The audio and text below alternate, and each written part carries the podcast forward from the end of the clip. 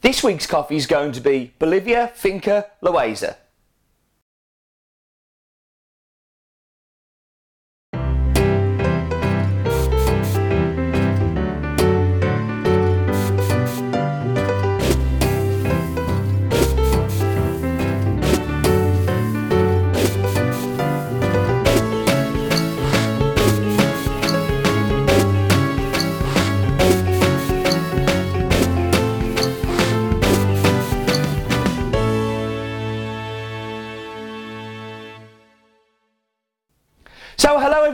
Welcome to In My Mug, episode 176.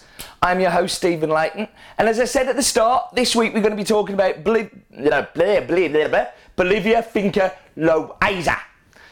Get it out eventually once I've fixed my teeth. So, I want to dive straight into this one. I want this to be short, snappy, quick, boom, boom, in, out. So, this is another one of our direct trade coffees, um, and another one of the killer coffees from our Bolivians that we brought in this year. Um, we are nearly through them all. I know there's been a lot of Bolivians this year, but it is the time of year for great Bolivian and great Colombian coffees, and I want to share them with you while they're new and here and, and, and at their freshest. We've got Costa Ricans, El Salvador's, Nicaragua's all coming up in the next couple of weeks, so there is going to be some change. Finish off these, and we've got new things on the horizon. But anyway, back to the Loaiza. This is the second year of buying this world exclusive, uh, and we buy every bean from this farm. Um, it's owned by a guy called Felicio Ramos, um, who is 44 years old, originally from the capital city of La Paz. Um, and his father decided to move out of the city and to grow potato and barley. Um, and Felicio moved with his father and helped him in the production and the harvest. But then in 2002, um, he decided that he wanted to move to Caranavi, um, which is located on the Andes uh, Valley uh, area, uh, and now own his own farm. Initially, Felicio didn't own his farm, he rented it, um, and that was for a couple of years where he learnt about coffee um, and also saved for his farm. Uh, and after two years, he bought his farm, Finca Loaiza, uh, which is around about 10 hectares. Uh, the farm is located on top of a small mountain, um, and as I said, looking out over the Andes region. Um, the farm only had two hectares of coffee when Feliciano took over. Um, and to raise this, he planted new stock, selecting different varietals, looking at the terrain, uh, but also talking to uh, an agronom- agronomist about it too and see what would be best for the area. Uh, Feliciano is married uh, to a lady called Tom- Tomasa, um, uh, and he also has five children who are all school age, um, but do help on the farm uh, when they're not at school. Coffee is the only source of income for this family, um, so it's very important to them that they get a good price and they have a strong relationship with a with a buyer like ourselves. So um, I take that responsibility incredibly seriously. Um, the region of Caranavi uh, is in the Yungas Valley, um, and there is a big problem there. Uh, there is heaps of coca planted all around that region. And I've talked about it briefly on other in my mugs and other Bolivians, but there is a real issue in Bolivia where it is legal to grow coca um, of producers ripping out coffee and planting uh, planting this you know illicit drug, which it isn't in that country, but gets sold to countries where it is. Um, I'm, I'm very you know it's kind of very proud of these guys that do do this uh, and go to this extra uh, length to, to, to sell a crop that's a lot harder to sell, but because they want to sell coffee. Um, so yeah, it's a washed coffee. I have a feeling it's a bit like Machacamarca, where it isn't per se washed coffee, um, where it's put under water. You remember the a couple of weeks ago we did the blend, the washing guide. If you didn't, I'll pop a link below. I think this is bypassed through a scrubber where the mucilage is removed by the pulping machine um, and is like a hybrid of pulp natural and a washed coffee because in the cup it's incredibly sweet, which we're going to find out in a moment, but. Um, it's incredibly sweet, and I think a lot of that comes from the processing of this coffee. Um, it's a massive coffee for us. It's the joint biggest lot we've ever bought from one farm, and last year it was the biggest. The other one is um, uh, if you want to know. But when we bought it last year, I woke up at three, four o'clock in the morning panicking about this one when it was on its way. Um, it was really quite scary, and uh, it was a lot of coffee, but we sold out six months early, so it proved what an idiot I was and how much you liked it. So we've stepped up and we've done the same again, and we've bought the, the whole crop again from uh, from Feliciano. So um, it, the varietals on this farm are Caturra, Catuai, and Typica. Um, it's around about 1600 metres above sea level, I think 1635. Um, it's a washed coffee, it's from the Yungas region, it's from near to the town of Caranavi, uh, and the farm is called uh, Bolivia Loaiza. And I think it's time for the map bit. It's the map bit. No expense spent, it's the map bit. So here we are at Has Bean. We're zooming out as always, and we're going to zoom across to Bolivia. Bolivia's been one of my favourite countries this year for coffee. We've just had so many amazing coffees. You see that they're all kind of grouped together. Machacamarca's at the very bottom, um, which is probably the only one that's on its own. And you have the whole group here of Illimani, uh, David Vilca, uh, Belinda, Canton Uanese, and then here as we zoom into uh, Loaiza, you can see that this is probably the furthest away from that group. So they're all kind of bunched together, but this one is um, it's kind of the furthest out of them all. So he's going to have the most unique profile, and I think that's where this kind of increased um, acidity that we're going to taste in a little while is going to come from. But um, yeah, this uh, this farm's a little bit special, and, and these are the exact coordinates as well as I was lucky enough to get the exact coordinates from the guys. So there, that was the map bit. It's the map bit. No expense spent, it's the map bit.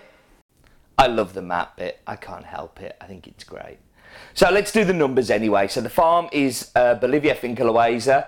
Um, its nearest city is the town of Caranavi. Um, it has a farm size of 10 hectares, of which 8 hectares is coffee. The remaining 2 hectares are subsistence for Feliciano and his family and also for the house. Um, the altitude is 1,635, I think. Uh, I should really go and check that. Um, the varietals are uh, 40% Typica, 40% Catuai, and 20% Caturra. Um, and it is a washed coffee, but I believe it is washed via a pulping machine, so like a scrubber type um, thing, than more than a submerged in water. Um, I think that because of the cup profile.